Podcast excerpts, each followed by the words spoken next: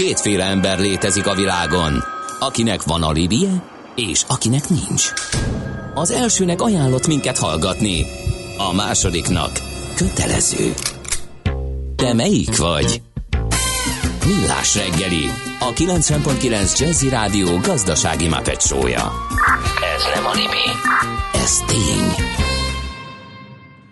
8 óra 12 perc van, jó reggelt kívánunk, folytatjuk a Millás reggelit itt a 90.9 Jazzin, benne Kántor Endrével. És Mihálovics Andrással. Gábor Péter engedte ezt, kérdezi szemrehányóan von Schwarz az előbbi zeneszámra utalva, bizonyára, sőt örül neki, mert akkor innen is csorog neki némi jogdíj. Aztán azt is tudjuk, hogy az üllőin befelé megkezdődött az iskola szezon, napok óta reggelent az ecseri előtt belassul, beáll, bár lehet, hogy csak Vladimir Vladimirovics minapi látogatása miatt lepték el civil ügynökök az utat, írja, vagy sejti Szubarus Csabi. Aztán egy korrekció, hogy Soros Györgyöt nem benfentes kereskedésért, hanem piacbefolyásolásért kapott bírságot, ami nem ugyanaz, kétségkívül így van, úgyhogy elnézést a tévedésen. Na de, most akkor egy még fajsúlyosabb kérdésbe vágjuk a felszénket. Jelesül először azt tudakoljuk Zsidai Viktortól, a Proteinus NRT elnökétől, aki itt van a stúdióban. Jó reggelt, szia! Jó reggelt kívánok! Hogy a régen várt korrekció az akár a budapesti értéktőzsdén, de nyissuk nagyobbra ezt a bizonyos spektrumot, akár az Egyesült Államokban, valamikor elkezdődhet-e? Volt egy blogbejegyzésed, ahol valami ilyesmit sejtettél, hogy a vége elkezdődött. Uh, igen, az ennyi, annyi javítást tennék, csak hogy nem vagyok már a Plotinus enyertének ja, az bocsánat, elnöke. Igen, igen mert uh, ott változások voltak, tehát nem, mm. nem vagyok már ott vezető tisztségviselő.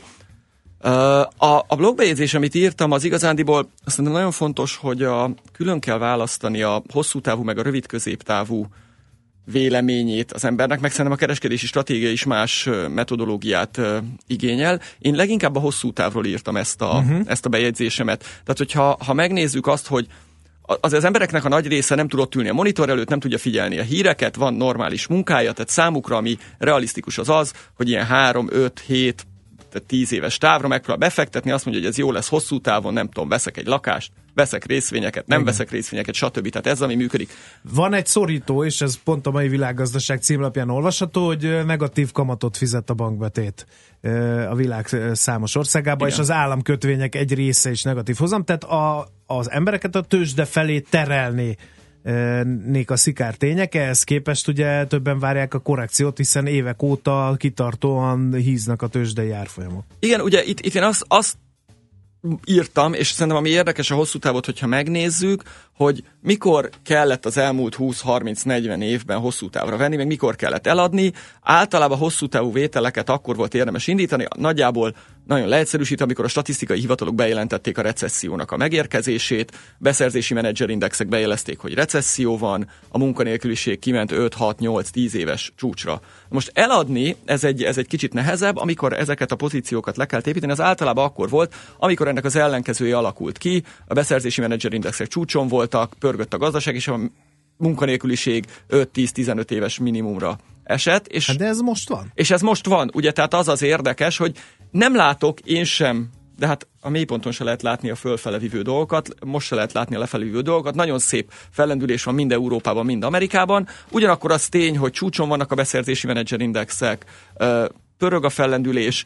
Németországban 30 éve nem volt ilyen alacsony a munkanélküliség, Amerikában is most már lassan 10 éves mélypontra esett a munkanélküliség. Tehát általában ezek szoktak azok az időpontok lenni, amikortól fogva a részvényeknek nem azt mondom, hogy egy hónapos vagy három hónapos távon, de hogy két, három, négy, öt éves távon a hozama általában nem szokott annyira nagyon jó lenni, úgyhogy habár az teljesen igaz, és ez egy nagy lehetőség, vagy nem tudjuk, hogy pontosan hogy fog ez alakulni, Nyilván a jegybankok megpróbálják beterelni az embereket ezekbe az eszközökbe, tehát nem elképzelhetetlen, hogy előtte még lesz egy nagy buborék képződés, de én azt gondolom, hogy, hogy pár éves távon a részvényeknek a hozama nem lesz valószínűleg nagyon kiemelkedő. Tehát aki nem tud hmm. nagyon jó piacot időzíteni, annak nem biztos, hogy most van az hát ideje, de most hogy kezdenek a háziasszonyok részvényt venni. Igen, ez van a magyar kis papírokban. igen, igen, igen. igen. Ez, ez, ez, ez, egy másik intőjel egyébként, amit mondasz, hogy ugye két intőjelet Bocsánat, szoktak nem mondani. csak a magyar kis papírokban, hanem az olyan kisebb idézőjelben, az amerikai piacon kisebb cégekben,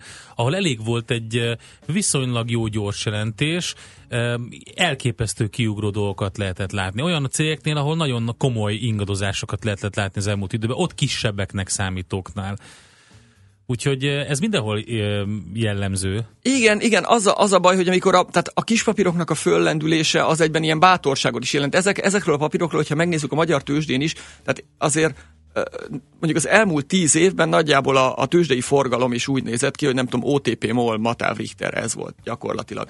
És most minden nap ránézek a, a monitorra, hogy első tíz helyezett papír, és akkor mit tudom én, Cikpanónia, NFI, Appenin, Konzum, Opimus, és akkor ott vannak az első, meg a második, meg a harmadik helyen. Ez, ez nem ez alapvetően azt jelzi, hogy van egy nagyon erős spekulatív érdeklődés, és van egy nagyon nagy bátorság. Ezekről a papírokról megkérdeztek valakit egy, vagy két, vagy három éve. Azt se tudták, hogy a tőzsdén van. Nem tudják, hogy a tőzsdén van, vagy azt hmm. mondták, hogy ja, tolvajok rabolnak, nem létezik, nincs valós tevékenysége, és különböző verziói ennek. Most meg hirtelen a világon mindenkinek ezek kellenek. Ez a nagyon nagy bátorság általában nem szokott jóra vezetni. Tehát én azt, azt mondom, hogy rövid távra, középtávra ez alapján, amiket, amikről itt beszélünk, ezekről a hangulati elemekről, meg a munkanélküliség, meg a fellendülés nagysága, nem lehet mondani semmit, tehát uh-huh. nem, nem jelent három hónapos távon a világon semmit, de hogy három-öt éves távon jelent valamit, abba elég nagy magabiztossággal De mondom, ez hogy igen. azért gondolkodtatott el bennünket, és azért hívtunk be a stúdióba, mert te is mondtad, hogy egy egybankok erre felé terelik az igen. alacsony kamatokkal a népet. Ha most rászabadítjuk a tőzsdére az ahhoz nem értő embereket, egész egyszerűen azért, mert szeretnék megőrizni a pénzüknek a reál értékét, szeretnék gyarapítani a vagyonukat, miközben szépen lassan menetelünk egy, egy tőzsdei korrekció felé, abból megint csak nem sok jó sülhet ki. Nem, a... és én azt gondolom egyébként, ami nagyon érdekes, hogy az elmúlt egy-két évben eddig nem nagyon volt erről szó, most már egy egybanki gondolkodásba is bekerült az, hogy ez a nulla kamat, ez nem annyira jó. Két okból is legalább két okból nem jó. Az egyik ok az, amiről itt beszélünk, hogy betereli az embereket egy buborékba, aztán amikor az a buborék majd kidurran, és esik 50%-ot mondjuk a tőzsde, vagy az ingatlanpiac, vagy valami, nem biztos, hogy innen lehet, hogy egy sokkal magasabb szintről, akkor nagyon sokan megégetik magukat. A másik az az, hogy van egy ilyen perverz ösztönzője, tehát azért csökkentenek kamatot a jegybankok, hogy a fogyasztást élénkítsék ugye, mert hogyha kisebb a kamat, akkor, akkor inkább fogyasztok, nem takarítok meg, de ha nagyon lemegy a kamat, azt lehetett megfigyelni az elmúlt időszakban, hogy nagyon lemegy a kamat ilyen nulla körüli szintekre, akkor lecsökken a fogyasztás és megnő a megtakarítás, mert egy csomó ember, aki ott van a nyugdíj közelében, azt mondja, hogy hű basszus, nem lesz pénzem. Nulla a kamat, hát iszonyú sokat kell megtakarítanom, hogy egyáltalán életben maradjak majd öregkoromba. Tehát ha nagyon levisszük a kamatot, és erről most már fog, ezzel foglalkoznak a jegybankok is, ha nagyon levisszük a kamatot, akkor az történik, hogy az emberek inkább többet takarítanak meg, tehát nincs gazdaság ösztönző hatása. Tehát én azt gondolom, hogy egy 1-2-3 százalékos kamat sokkal egészségesebb a gazdaság egészének, nem csinál buborékot, nem csinálja ezt az erőltetett mhm. megtakarítást, mint a 0 százalékos kamat. Azt gondolom, hogy ebbe az irányba fognak menni a jegybankok Hát igen, is. de ebbe az irányba, amikor a Fed nem győzi visszavágni, hogy akkor hány kamatemelés lesz, mindenki a Fedre figyel, az LKB-ban még kamatemelés szó sincsen, a Magyar Nemzeti Bankban szó sincsen kamatemelésről. Az MNB az egy szerintem egy külön történet lesz. Uh-huh. Én azt gondolom, hogy igen, valóban azért a Fed fölemelte úgy a kamatokat, ugye most már egy százalék fölött vagyunk egy kicsivel, úgy emelte föl, hogy gyakorlatilag infláció nincs az USA-ban és bírálják is uh-huh. emiatt, hogyha nincs infláció, mi az Istennek emel. De szerintem azért is emel, mert a, a Fed ugye a legelőször vágott kamatokat, legelőször ismerte föl a QE-nek a szükségességét. Még az ECB emlékezhetünk 2008 nyarán kamatot emelt. Uh-huh. Tehát az ECB-nek, tehát tehát, hogy ők mennyire vannak Igen. ott a topon, az, az nem, nem nagyon szerintem. Én azt gondolom, hogy ez be fog kerülni egy egybanki gondolkodásba, és lesznek kamatemelések a következő időszakban uh-huh. Európában is és Amerikában is. Ha bejön ez a korrekció, az fájni fog? Hogy látod? Nekem az az elképzelésem hosszabb távon, tehát egy két-három éves távra kitekintve, hogy a jegybankok elkezdik normalizálni a kamatszinteket a következő, nem tudom, 12-24 hónapban. Erre be fog lassulni valamennyire a gazdaság, lesz valami rövid életű recesszió, nincsenek olyan nagy buborékok jelenleg, mint 2007-8-ban. Lesz rá egy nagyon nagy tőzsdei egység, hogy úristen, ismét itt van 2008, tehát lehetséges, hogy egy mélyebb, mélyebb korrekció lesz a következő, azt mondanám, hogy két-három évben Akkor megint lehet bevásárolni. A, ami viszont szerintem nem okoz nagyon nagy problémát, mivel nincs, nem látom egy, egyenlőre szerencsére még azokat a nagy reálgazdasági hézagokat, amik, amikből ez egy nagy összeomlás tudnak kialakulni. Tehát én azt gondolom, hogy igen, a következő két-három éve lesz egy, lesz egy mélyebb tőzsdei uh-huh. korrekció. Valamikor Uh, ami egy jó vásárlási alkalmat jelent. Lehet, hogy előtte még a piac fölmegy 20 vagy 30 százalékot, és onnan esik 20 uh-huh. vagy 30 százalékot, ezt nem tudom most megmondani, de azt gondolom, hogy lesz egy uh-huh. ilyen mélyebb esés. Jelen pillanatban egy befektető mit csináljon? Ugye mondtad, hogy a jegybankok terelgetnek a tőzsde felé, ami minimum növekvő kockázatot jelent. A magyar lakosság szavaz, ez az infláció követő állampapír. Hát a Magyarországon nagyon egyszerű, illetve sokkal egyszerű, mert a lakosság egyik része berakja prémium államkötvénybe, másik része meg berakja ingatlanba. Igen. Most jó napot. Hát, hogy körülbelül ez a, ez a, ez a módszer. Ez nem egy rossz módszer egy ilyen helyzetben. Hát igen, ennek várhatóan lesz azért reálhozamat. A világ többi részén azért nincs ilyen lehetőség, tehát ott nincs nagyon reálhozam. Én azt gondolom, hogy ennek ellenére mégis érdemes a készpénzarányt mindenkinek növelni, mert lehet, hogy egy vagy két vagy három évig ezen veszteség keletkezik az inflációhoz képest, egy reál veszteséget ér el, de hogyha lesz egy jó vételi alkalom, az bőségesen meg fog térülni. Tehát annak ellenére is érdemes a készpénzarányt növelni, hogy, hogy lehet, hogy ez egy ideig nem lesz nagyon kellemes. Uh-huh. Mert lesz pénzünk majd, ha, ha bekövetkezik. Oké. Okay muzsikáljunk egyet, aztán jövünk vissza azzal a kérdéskörrel, egy hasonlóan veretes kérdést teszünk majd fel Viktornak, hogy kell-e magyar eurót tekintve, hogy a törségben egyre több Igen. ország úgy dönt, Románia és Csehország jelesül, hogy hát ő nekik mégiscsak kell ez a közös fizetőeszköz. Nem is bármivel jövünk itt a muzsikával, mert képzeljétek el, hogy november 15-én itthon is látható az a zenekar, akit hát szerintem biztos, hogy mi kezdtünk el játszani a hazai rádiózásban, úgy hívják őket, hogy Public Service Broadcasting. Játszottak egyszer az Editors előtt az A38-on talán, de most már ez a duó, akik gyakorlatilag ilyen régi híradókból, dokumentum és oktatófilmekből hangmintáznak, és ezekkel keverik össze a, a, a muzsikájukat, saját maga koncertezik majd a hajón. Úgyhogy hát én nekem az egyik óriási felfedezésem, nagyon nagy kedvencem.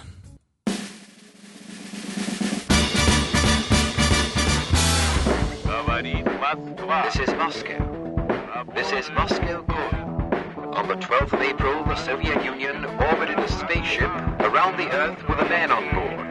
The astronaut is a Soviet citizen, Major Gagarin Yuri Alexeyevich.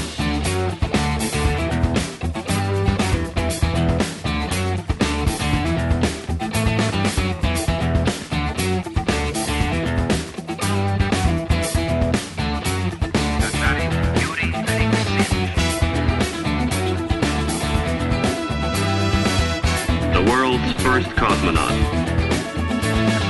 The first to open the door into the unknown. The first to step over the threshold of our homeland.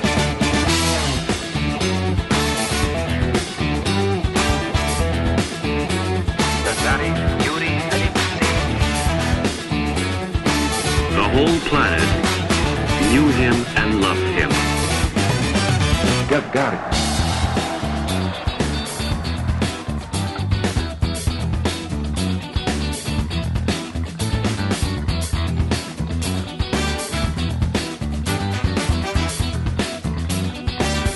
Was it hazardous? Yes, it was. The first strides into the unknown were about to be made.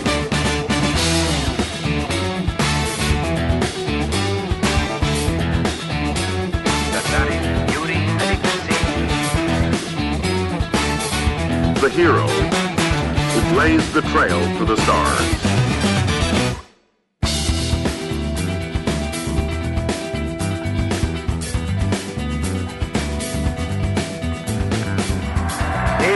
Of us was with Yuri Gagarin as he orbited the Earth 190 miles above us. Astronaut to Earth. I can see forests, rivers, cumulus clouds all around. Everything's so beautiful. It's wonderful. It's wonderful.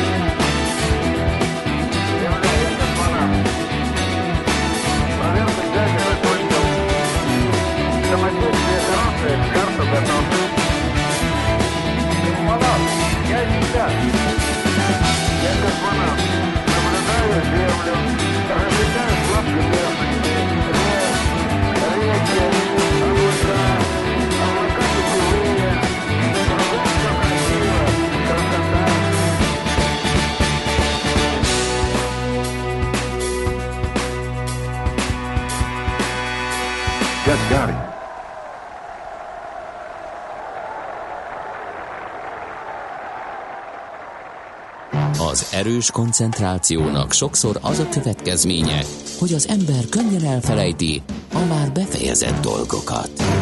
Millás reggeli.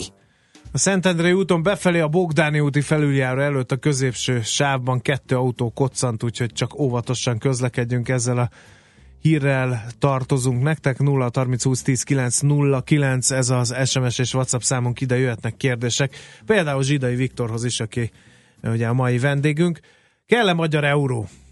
Ez a rövid kérdés, a hosszabb az, hogy eddig ez a térség így óckodott a közös fizetőeszköz bevezetésétől, a szlovákok meglépték, aztán ők is hát szittek, mint a bokrot, és egy időben nagyon-nagyon fájt nekik, hogy nekik euróval kell fizetniük. Most meg ugye eldöntötték a csehek is, hosszas hezitálás után némileg váratlan, és a románok is jelezték tegnap, hogy öt éven belül ők bizony közös pénzzel szeretnének fizetni. Mi hol tartunk, meg kell nekünk?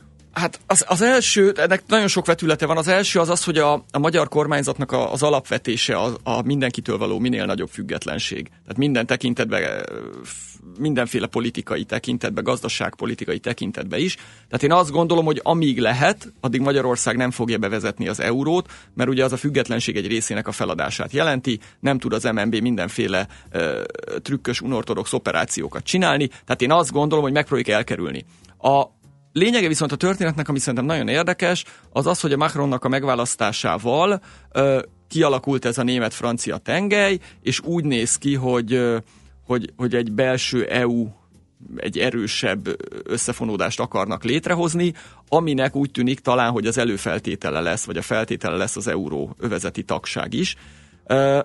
Tehát amennyiben be akarunk kerülni ebbe a belső csoportba, akkor be kell nevezetni az eurót, és azt gondolom, hogy a közép-európai országok is ezért próbálnak loholni, ezért próbálják ezt, a, ezt az egészet megcsinálni, hogy ők is ennek a szűkebb magnak a tagjai legyenek. Nagy kérdés, hogy a magyar kormányzat hogy fog ehhez viszonyulni, hogy mennyire akar ebbe belépni. Csak hogy az euró nem döntés kérdés, az kőkemény gazdasági kérdés. Van olyan bőrben a magyar gazdaság, hogy egyáltalán fontolóra vegyük ezt a dolgot, illetve a sietünk az nem fog visszaütni? Szerintem simán be tudjuk vezetni. Tehát azt uh-huh. gondolom, hogyha hogyha a körülöttünk levő országok be tudják vezetni, akkor mi is be tudjuk vezetni. Magyarországon jelenleg elég komoly a növekedés, nincs infláció, költségvetési hiány jól van, kötvényhozamok alacsonyak. Szerintem nem kell nagy erőfeszítést tenni, tehát fizikailag Magyarország képes lenne ennek a mhm. bevezetésére. Nyilván a bevezetési árfolyam egy nagyon nagy kérdés, hogy ha nagyon túlértékelt forinttal mennénk be az euróövezetbe, most mondok valamit, 250-en váltanánk át a forintot euróra, akkor az valószínűleg eléggé szétütné az export szektort, tehát az nem lenne nagyon egészséges, de ha nem túlértékelt euróval mennénk bele,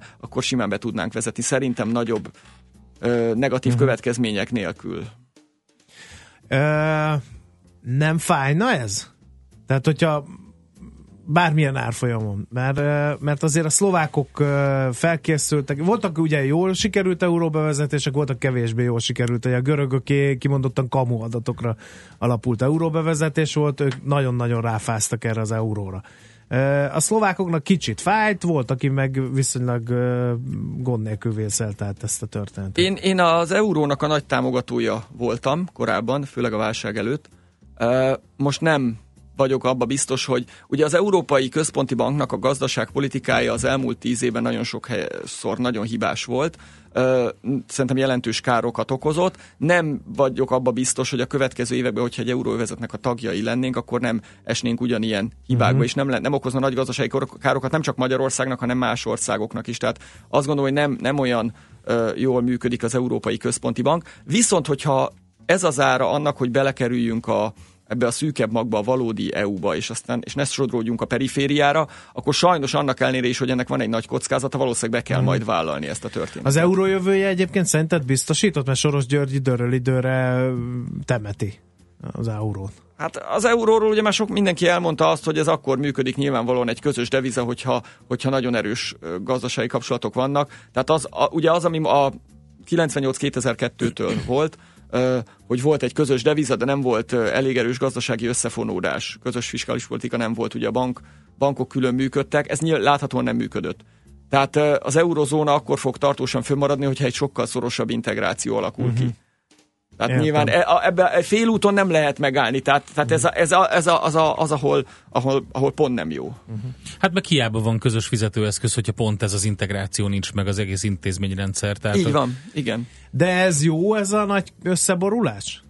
Én az, hát Ez a, a- amire mondtad, hogy, hogy megéri bevezetni a kockázatok ellenére is, mert nem szabadna lemaradni erről a, erről a nagy Hát én ezt leginkább össze- kulturálisan mondom. Tehát én azt Mhm. mm. gondolom, vagy azt remélem, hogy Magyarország Európának a része, hogyha nem leszünk benne az európai projektbe, akkor a balkáni, ázsiai sztyeppe világba fogunk sodródni. Ez, egy, ez, egy, ez, ez azt gondolom, hogy ez már nem annyira gazdasági, mint po- kultúrpolitikai, vagy, vagy ilyen hosszú távú nemzetpolitikai kérdés. Mihez akarunk tartozni? Oroszországhoz akarunk tartozni, Vladimirhoz, vagy Brüsszelhez akarunk inkább tartozni a minden negatívumával együtt. Én azt gondolom, hogy ezer éve ezt a csatát lejátszottuk, Szent István legyőzte Koppmányt, egyébként Európai Uniós segítséggel, hogyha emlékszünk, bajor lovagok érkeztek, tehát konkrétan, konkrétan a kétharmadot Európai Uniós segítséggel lezúzták, úgyhogy én azt gondolom, hogy Európához kellene tartoznunk, lehet erről más vélemény, nem Pont- vagyok benne. pont. András, András és Béla ugyanezt a harcot vívta meg. Pont jókor beszélünk erre, a Moácsi csatának van a 491. évfordulója. Akkor valamit elrontottunk, aztán vissza is lőttek bennünket 150 évre Hát valahova. akkor így belesodródtunk Igen. megint egy balkáni mentalitásba. Ugye egyébként a magyar adómorál az nagyon nagy részben ugye azt mondják, hogy a török hódoltság miatt van. Ugye, hogyha meg elmentek Amerikába, megnézitek, hogy aki nem fizet adót, az, az, az leköpködi mindenki. Azért, mert mindenki tudja, az ott ugye úgy alakult ki, hogy oda mentek százan egy faluba, kellett közös utat építeni, mindenkinek bele kellett adni pénzt, és aki Igen. abból ellopott pénzt, vagy nem fizette be, az egy köcsög volt. Ugye hát, nyilvánvalóan... Figyelj, ugyanez megvan, a köz, ugyanez megvan a társasházaknál is, úgyhogy, úgyhogy ott azért tudják az emberek, hogy ha fe, födémet kell felújítani, akkor, és ezt valaki ugye- nem írja alá, akkor az Igen, de, nem de, jó. de utána meg az adózás ugye a törökök alatt az volt, hogy azt mindig elvették a pénzt. Az volt az ügyes, aki nem adta be, és Igen. ugye Magyarországon az Hát volt is az az ügyes, aki a- nem adja Utána be. megjöttek a Habsburgok. azok is gonoszok voltak, is, csak elvették, igen, igen, mert elvitték innen a Igen. pénzt. Tehát, hogy szerintem igen, nagyon nagy károkat okozott a- ez a, Igen. ez a hódoltság. Úgyhogy inkább Európát próbáljuk követni szerintem. Jó. A hallgatók Pogácsa a zsidai élő vitát szeretnének az euró kérdéssel, minden követ meg fogunk mozgatni ennek érdekében. Most egy rövid hírek jönnek, aztán megint csak magyar sajtóhír volt, hogy egész jó bőrben vannak a magyar bankok. Egy kicsit itt a pénzügyi helyzetünket boncolgatjuk majd tovább Zsidai Viktorral. Műsorunkban termék megjelenítést hallhattak. Éppen külföldre készülsz vállalkozásoddal? Szeretnéd tudni hol, hogyan és mennyit kell adózni? Ismerd meg a világországainak adózási sajátosságait a Millás reggeli világjáró adó rovatával minden hétfőn reggel 8 és fél 9 között. Az adóvilág rovat támogatója a BDO Magyarország Kft. Könyvvizsgálat, könyvelés, adótanácsadás. Mert semmi sem biztos, csak az adó. Valahol még az sem. Rövid hírek a 90.9 Jazzin. Schmidt Anditól. Tovább bővíti a Lombik Baby programot a kormány, de a jövőben kész az egyház által is támogatott alternatív meddőségi kezeléseket is segíteni, közölte az Emberi Erőforrások minisztere. Balogh Zoltán egy szakmai rendezvényen ezzel a Magyar Katolikus Püspöki Konferencia elnökének Lombik Baby programról szóló kritikáira reagált. Veres András múlt héten úgy fogalmazott, bűnt követel az, aki részt vesz a Lombik Baby programban. Új tantermeket kapnak az iskolák, jelentette be Balogh Zoltán miniszter. 82 milliárd forintból alakítanak ki korszerűen felszerelt tantermeket. Megújulnak a nyelvi képzési helyszínek és modern informatikai eszközök is érkeznek az iskolákba. A program több mint 500 intézményt érint, elsősorban a hátrányos helyzetű térségekben. Invázióra figyelmeztetnek, elszaporodtak a poloskák Magyarországon. A meleg időjárás miatt egyre nő a számuk. Már most is berepkednek az otthonokba, de akkor fognak tömegesen megjelenni, amikor az első őszi hidegek elől búvóhelyet keresnek. Drágul a benzin, holnap két forinttal kell majd többet fizetni a 95-ös benzin literéért, és így az átlag ár 343 forintra nő. A gázolaj ára ezúttal nem változik, marad 340 forint. A texasi Houstonban már több ezer embert menekítettek ki otthonából a Harvey hurrikán nyomán kialakult áradások miatt. Az uhogó esőtől a folyók vízszintje sorra dönti a rekordokat, ráadásul a víztározókat is meg kellett nyitni, hogy csökkentsék a nyomást. Volt, ahol már 76 cm eső esett, és az előrejelzések alapján a helyzet további romlására számítanak a szakemberek. Viszont esőre szomjazik Róma, akkor a szárasság, hogy ismét vízkorlátozásokat vezettek be. Szeptembertől csökkentik az éjszakai víznyomást az esti órákban, a Rómában és a szomszédos területeken lévő szárasság miatt. Az olasz fővárosban és területén május óta nem esett csapadék. Nálunk marad a meleg nyári idő, csak néhol zavarhatják meg felhők a napsütést. 23 és 27 Celsius fok között alakul a hőmérséklet, és a héten marad is a derült száraz idő. A hírszerkesztőt Schmidt-Tandit hallották, friss hírek, legközelebb fél óra múlva.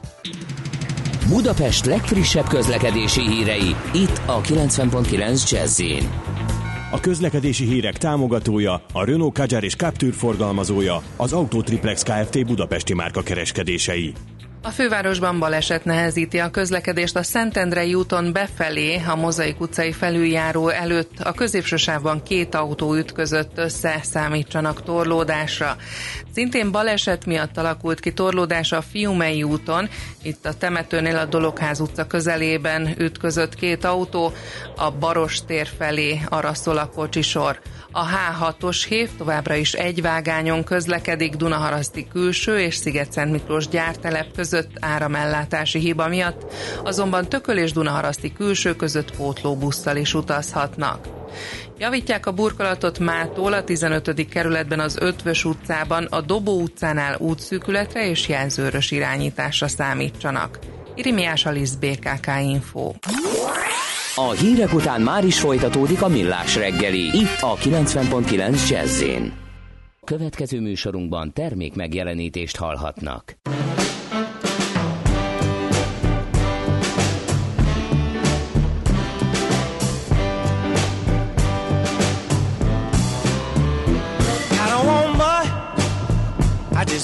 A better man to my baby. your good love. I was laying with them Jezebels under perfume sheets. Mm-hmm. Got a golden smile, heart overflowing, but kindness and love. But it wasn't enough. What can I do? Get back to your heart? I'd swim the Mississippi River if you would give me another start, girl.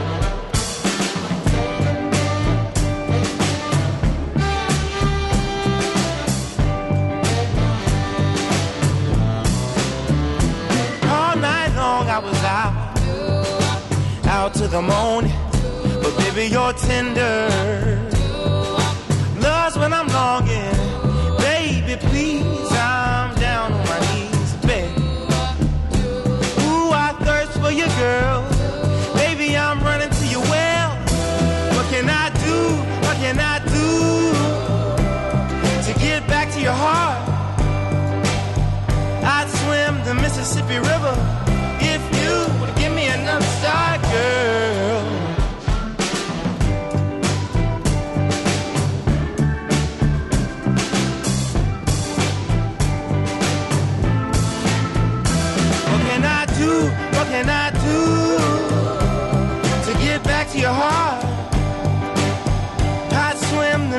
Mississippi River. What can I do? What can I do to get back to your heart? I'd swim the Mississippi River if you would give me another start, girl. Aranyköpés a millás reggeliben. Mindenre van egy idézetünk. Ez megspórolja az eredeti gondolatokat. De nem mind arany, ami fényli. Lehet kedvező körülmények közt gyémánt is. 1434. augusztus 29-én született Csezmicei János magyar költő, ő a mai születésnaposunk, és imígyen szól a ABC-re tanítod a gyermekeket, Galeotto. Oktas hajfestést, s fölvet a pénz mi hamar. Én továbbra is azt mondom, hogy a pajzán epigrammákat kell olvasni Anus Pannoniustól, hogy sokkal több bölcsességet Endre, találunk. én is olvastam A őket, Magyar de- Elektronikus Könyvtár honlapján minden ott van, úgyhogy tessék olvasni ezeket. Aranyköpés hangzott el a millás reggeliben. Ne feledd, tanulni ezüst, megjegyezni arany. Egy utolsó körre itt fogtuk Zsidai Viktort, és most a bankszektor állapotát vegyük egy kicsit gorcső alá, mert első pillantásra ez nem annyira rossz. Elég jó fél éves számai voltak a, a bankszektornak, jövedelmező, dübörög a szektor. De azért vannak, vannak intőjelek arra vonatkozóan, hogy ez nem feltétlenül és nem mindig piaci alapokon működik ez a szektor. Igen, a, a, a magyar bankszektornak úgy tűnik, hogy sikerült leépíteni a rossz hitelállományának egy jelentős részét, amit nem, az, az még szép lassan meg fog oldódni. Tehát Magyarországon a bankszektornak a válság azért olyan egy-két éve véget ért.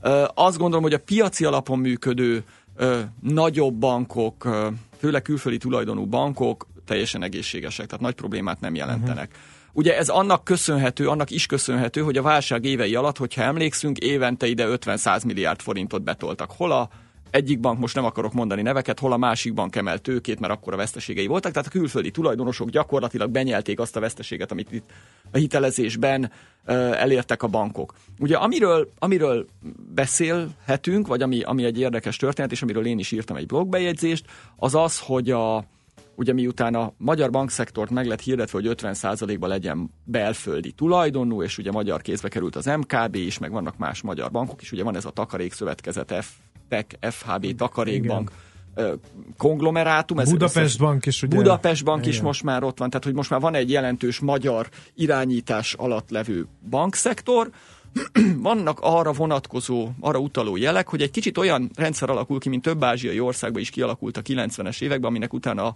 a 98-as válság, 97-98-as válság vetett véget, hogy ezek a bankok összefonódnak legalábbis a döntéshozatal részben a politikával, részben ezekkel a oligarchisztikus elemekkel, és mondom, ez, ez előfordult sok latin-amerikai országban, meg ázsiai országban is, és a hitelezés egy része kezd abba az irányba menni, hogy ilyen baráti baráti hitel, Hát hitelek mennek.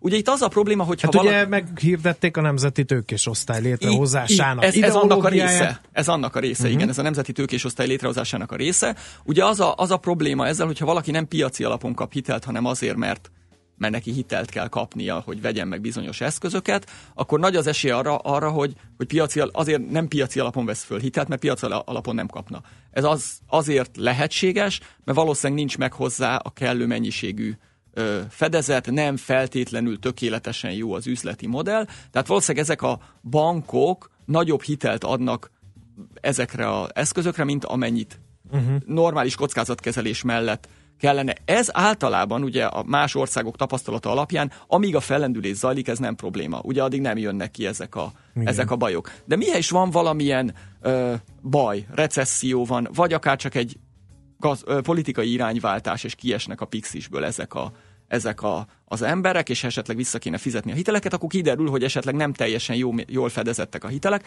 Ugye ez azért baj, mert ha nem fedezettek ezek a hitelek teljes mértékben, akkor ezeket a veszteséget a bankszektor, illetve azok fogják állni, akik ezt folyósították, ezek a bankok.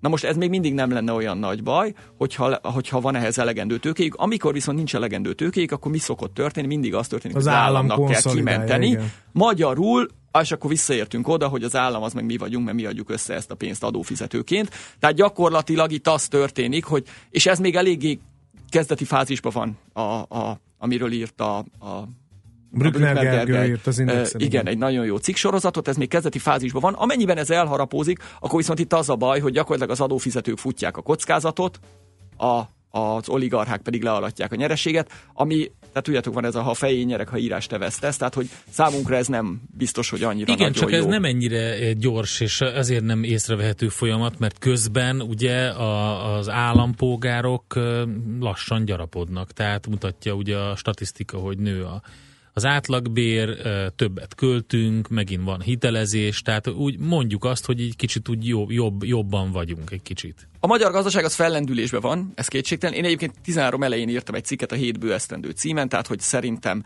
ez teljesen... 2020-ig akkor a dátum Akkor alapján lőttem kiszámolta a be, igen. vaslogikával, vagy ez addig fog tartani. Igen. Furcsa módon ott, ott van vége egy uniós ciklusnak, költségvetési Igen, a kettő ciklusnak. nyilván összefügg egymással, azt Mhm. mondom. Tehát, hogy, hogy az, az kétségtelenül igaz, hogy Magyarországon van egy gazdasági fellendülés, van egy bérnövekedés is, ami sokak számára sokkal könnyebbé teszi az életet, mint a korábbi években, de ettől függetlenül még ez a, ez a modell, ez a baráti, vagy ez a haveri kapitalizmus és a haveri hitelezésnek a, a modellje, ez hosszú távon jelentős károkat okozhat egy országnak, és akkor is mi fogjuk megfizetni, hogyha 2020-ba, vagy 21-be, vagy 22-be kell megfizetni, és akkor se lesz kellemes, mert, a, mert ugyanúgy mi, mi adófizetők fogjuk állni a költségvetési deficiten keresztül, ami nagyobb államadóságot jelent, ami nagyobb kamatszolgáltatást jelent. Tehát, hogy ez nem jó ennek Abszolút de, de még ennek az elején vagyunk. Ennek Csak az elején vagyunk. Ez ugyanaz a folyamat, mint hogy a, és bocsánat, hogy ilyen nagyon populista módon vitatkozom, hogy a magyaroknak a zöme, mit tudom én, évente két fogkefét vesz, meg nem megy el a fogorvoshoz, és amikor nagyon nagy baj van, akkor ugye már húzni kell, meg sok probléma van, de, de ugyanez a mentalitás. Ö, igen, igen, igen. Ez ugyanaz a mentalitás ö, valóban. Nyilván föl lehetne hívni a fogkefe vásárlásra is a figyelmet, én gazdasági dolgokkal foglalkozom, tehát hogy inkább a bankrendszer állapotát vizsgálom, azért is írtam erről, meg azért is érdekes ez, mert, mert mint mondtam, sok ázsiai országban van ez az összefonódás, tudjátok, uh-huh. nem tudom, hogy kell kiejteni, Kórában voltak ezek a kéból, vagy cséból, vagy nem tudom, hogy milyennek a kiejtése. Igen. Ugye, hogy van egy bank, van egy ipari vállalat, Ja, ezek a nemzeti bajnokok, amikor Igen, igen, létrehoznak egy ilyen giga nemzeti és ezek céget, aki majd mindent... Igen, igen, igen, a bank hitelezi a vállalatot, a vállalat tőkét emel a bankba, össze-vissza keresztulajdonlás van. Nagyjából ezt kezdjük látni egyébként, és hogyha most itt a tőzsdére nézünk, hát, e, vagy, vagy itt nézzük a, a takarékbank tulajdonos az FHB-ba, előtte az FHB volt a takarékbankok, vagy mindenféle mindenki ugye a postát is a akarja, posta, igen, díjbeszedő, akkor van itt ez a másik, ez a Opimus tulajdonos, a Konzumba, a PE tőke alap, az Appeni, mindenki mindenkibe tulajdonos, kialakulnak ezek a nemzeti bajnokok. Ugye itt az a baj, hogy amikor, amikor probléma van, meg recesszió van, akkor ezek egymást rántják, mert ugye mindenhova le vannak hitelbe rakva a részvények fedezetként, tehát egymást fogják magukkal rántani, hogyha bajok lesznek. Tehát ezek nagyon nehezen átlátható struktúrák. Mhm. Hát Horvátországban volt is egy ilyen nemzeti Ez baj, pont nagy most zajos történt. körülmények között dől éppen most ezekben Igen, ez, össze. ezzel foglalkoztam egyébként befektetési uh-huh. szemszögből is uh, uh, itt, a, itt az összeomlással. Ugye ez, azt hiszem a horvát GDP-nek 15 15%-át igen, én is így állította elő a Todoricsnak ez a, ez, a, ez a cége, és ott is volt minden mezőgazdaság, ugye retail, a, a Lédo, a jégkrém, a víz, A Jana víz. a Janavíz, igen. minden volt, és ugye most nagyon nagyban van, és ugye mi történt? Az történt egyébként, hogy, hogy külön törvényt kellett hozni, hogy egyszerűen ne omoljon össze a cégcsoport, mert magával rántja az egész horvát gazdaságot. Tehát pontosan itt is van, és egyébként ott a, még a jobb dolog az, hogy ott nem is volt hitelező, tehát neki nem volt bankrendszere, saját bankrendszere még a Todoricsnak, hanem ugye először a rendes normális bankok hitelezték, a végén már az orosz bankok, akik most a nagy problémában vannak, a Sberbanknak tartoznak azt hiszem egy milliárd euróval. Tehát, hogy, hogyha viszont ezt egy saját, tehát mert a Sberbank, hogyha veszteni fog, azt majd a oroszok megoldják. Uh-huh. Hogyha nem a Sberbank hitelezné, hanem a horvátska, nem tudom, akármilyen banka, Akkor akkor, a a horvát államnak kellene föltőkésíteni. Tehát így könnyű helyzetben vannak viszonylag a horvátok, mert azt mondják, hogy oké, okay, hát Sberbank, hát vesztesz, uh-huh. hát old meg magadnak. Úgy viszont a horvátoknak kéne megoldani. Tehát ez, ez, a, ez a fő kockázat itt a, ebbe a magyar modellben is, hogyha a magyar bankrendszer hitelezi. Oké, okay, az utolsó kérdés, egy hallgatói kérdés, aztán ö, elengedünk, köszönjük, hogy itt voltál és elmondtad. Hova fussunk, ha esés van, kis papírokban látszik először a visszaesés, az amerikai autószektort kell nézni Luffy gyanánt? Hát nem És tudom. ezzel így bezárnánk a be beszélgetést, zárni mik lehetnek besz- az intőjelek? Azt nem tudni. Nem tudom ezt megmondani, sajnos, mert sajnos minden esés máshogy, ö, Kezdődik. máshogy Mhm. indul. Ugye mindig általában az, hogy a, van egy problémás szektor, ami elkezd alul teljesíteni, és miközben az indexek még tartják magukat, tehát ha belegondolunk, hogy 2007-ben mi volt, ugye 2007 elején még csúcsra ment az S&P, sőt, még októberben egy mini új csúcsot, ha emlékeztek, csinált 2007 októberében, miközben a házépítő szektor, ahonnan a problémák jöttek, az már mély-mély esésbe volt, miközben már ezek a, a túl tőkeáttételesített jelzálog termékek már nagy esésbe voltak, tehát egy ilyen, inkább az szokott lenni, hogy a bikapiacok végét az hogy nagyon erős divergenciák vannak, tehát hogy maguk az indexek még jól tartják magukat, miközben a mélybe már ott megy a rothadás, tehát a belső szerkezetét kéne a piacnak figyelni, ennél nagyobb bölcsességet nem tudok mondani. Mm. Tehát, De most látunk nincs ilyen diver- szektor Most egyelőre. nincsen. Tehát azt gondolom, Mhm. hogy amit írtam, nekem a, cím, a, a cikkemnek az volt a címe, hogy a végkezdete. Tehát nem azt mondom, hogy holnap össze fognak omlani a piacok, de olyan ciklikus helyzetben vagyunk, hogy érdemes nézni a tőzsdéken, hogy, hogy kialakulnak-e ezek a problémák, mert, mert időben Mhm. most már kezdünk közeledni ahhoz. Jó, nagyszerű volt. Köszönjük szépen, hogy itt jártál, és a segítettél lehetőséget. eligazodni a világ dolgaiban. Zsidai Viktorral beszélgettünk az elmúlt percekben. Köszönjük még egyszer, szép napot! Minden jót nektek!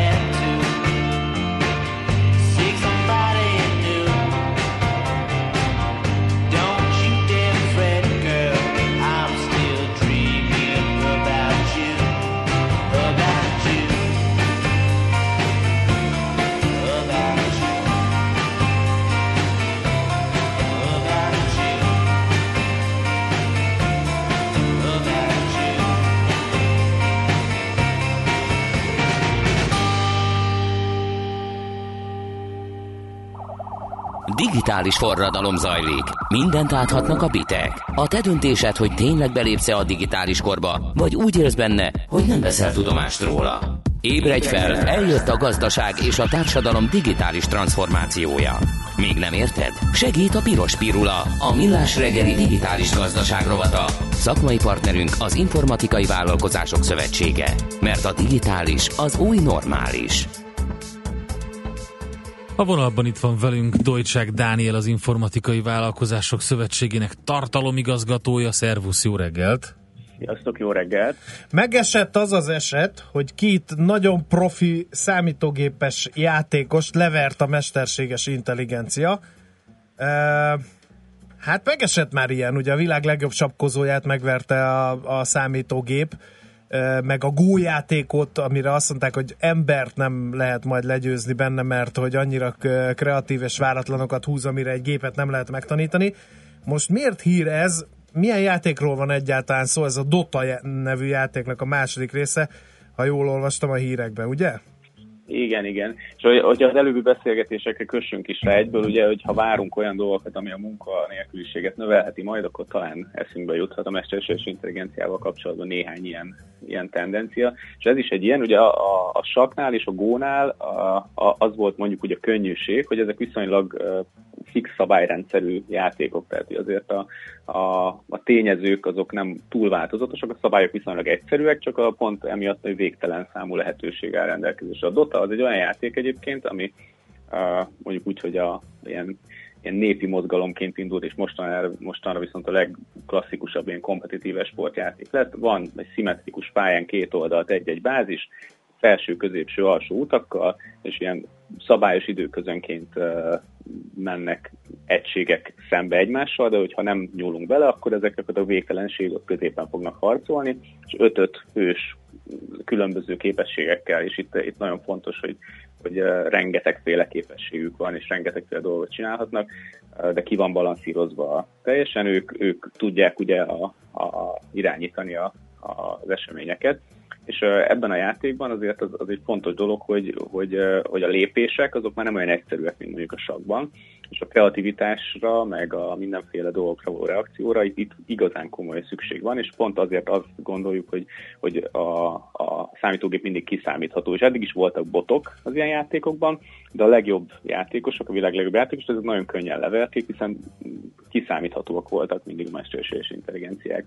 Ami most történt, hogy a, az OpenAI nevű startup, amit egyébként az Elon Musk alapított, úgyhogy látva azt, hogy mondjuk a elektromos autózásban, vagy a, az űrhajózásban milyen elánnal halad előre, így, így ezt is nyugodtan komolyan lehet venni. Elkezdtek egy elég, elég izgalmas projektet, és olyan botokat hoztak létre, ami, ami gyakorlatilag szinte ilyen véletlenszerű dolgokkal próbálkozik, klasszikus, tanulási módszer, hogy megpróbál valamit, és utána értékeli, hogyha ez jól sikerült, akkor abba az irányba megy tovább, hogyha nem, akkor inkább hagyja. És, és ezzel a egyszerűen tűnő módszerrel két hét alatt annyi tapasztalatot szerzett ebben a játékban, mint amennyit egy ember szerezhetett volna mondjuk itt több életnyi idő alatt, és a, a nulláról, tehát hogy gyakorlatilag a, az el két hétben az is megvolt, hogy a mesterséges intelligencia egyáltalán megtanult ennek a játéknak a szabályait, eljutott oda, hogy ma már nincs olyan ember a Földön, aki meg tudja verni.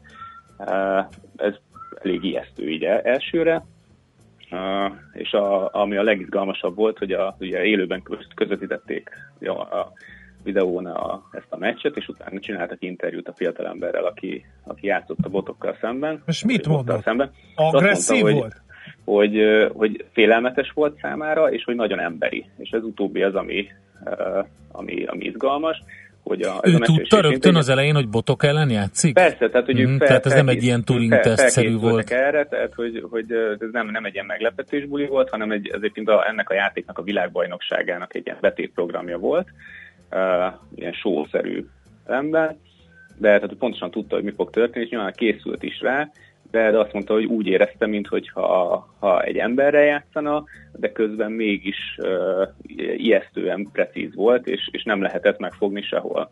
És a játékban vannak ilyen különböző apró taktikák, amit egyébként tipikusan emberek szoktak csinálni, és azt is ugyanúgy a, a robot hozta, csak nem hibázott benne. Tehát mondjuk például az említett ilyen kis egységeket összeterelte és visszatartotta, ezt az emberek is csinálják, de ott általában egy-egy mindig valahogy kiszökik, a, a robot gyakorlatilag mindig tökéletesen hajtotta végre ezt a, ezt a feladatot. Ez csak egy játék. Miért kell azért figyelni az Hát ilyen és a- ehhez hasonló kísérletekre, ugye- mert ezek kísérletek.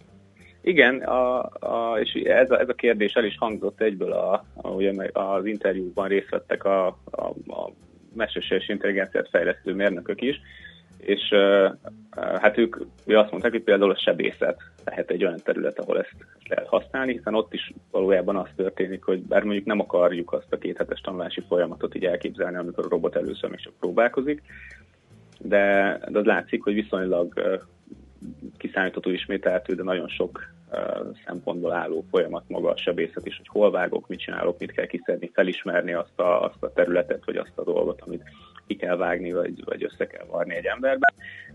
Simán elképzelhető, hogy, hogy most, amikor az orvoshiány tekintve, az mondjuk az egyszerűbb műtétekhez, vagy mondjuk így, így akár bonyolultabbakhoz is használhatunk mesterséges intelligenciát, ugye ott már láttunk, hogy távolról műtenek valakit, hogy a, rob, a, mondjuk az orvos az valahol egy másik kontinensen van, és egy, egy robotkarral távolról műti, de így mondjuk a következő lépés az az lehet, hogy, hogy emögött mondjuk már egy mesterséges intelligencia van, és a, akkor sokszorozható, tehát akkor lehet, hogy mondjuk a, a várakozási listák azok lerövidülnek, hiszen uh-huh a, mondjuk hogy az orvosok, orvosi kapacitást azt lehet növelni. Nagyon visszafogott vagy. Én azt hittem, hogy megjelentek uh, sörtére borotvált hajú, terepszínű nadrágos emberek, és mondták, hogy nagyon szeretnénk, ha nekünk dolgoznátok ezzel. Ez, igen, ide akartam így, így, így, így kikanyarodni. Csak Hiszen ez egy stratégiai egy... játék, és a háborút igen. meg stratégák vívják.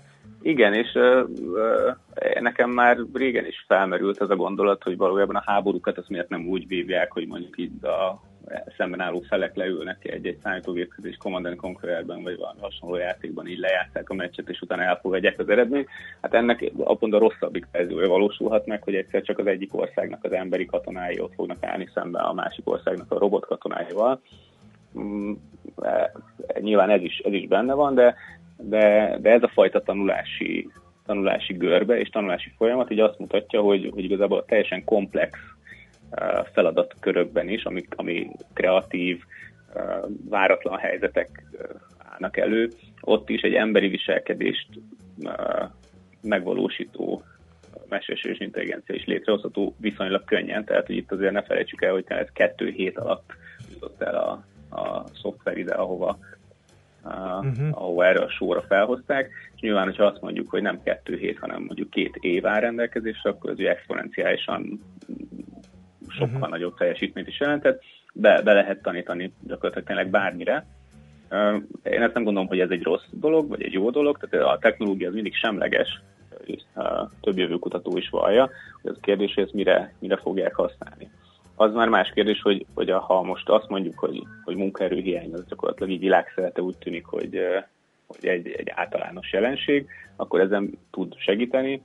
Másrésztről viszont tényleg biztos lesznek olyan munkakörök, ahol, ahol, ahol feleslegesé válnak az emberek, és ha nem fordítják át magukat valami egyéb feladatra, mint például nyitnak egy panziót, vagy egy kocsmát, vagy egy uh-huh. sörfőzdét, akkor, akkor lehet, hogy tényleg munkanélkülek lesznek egy ideig.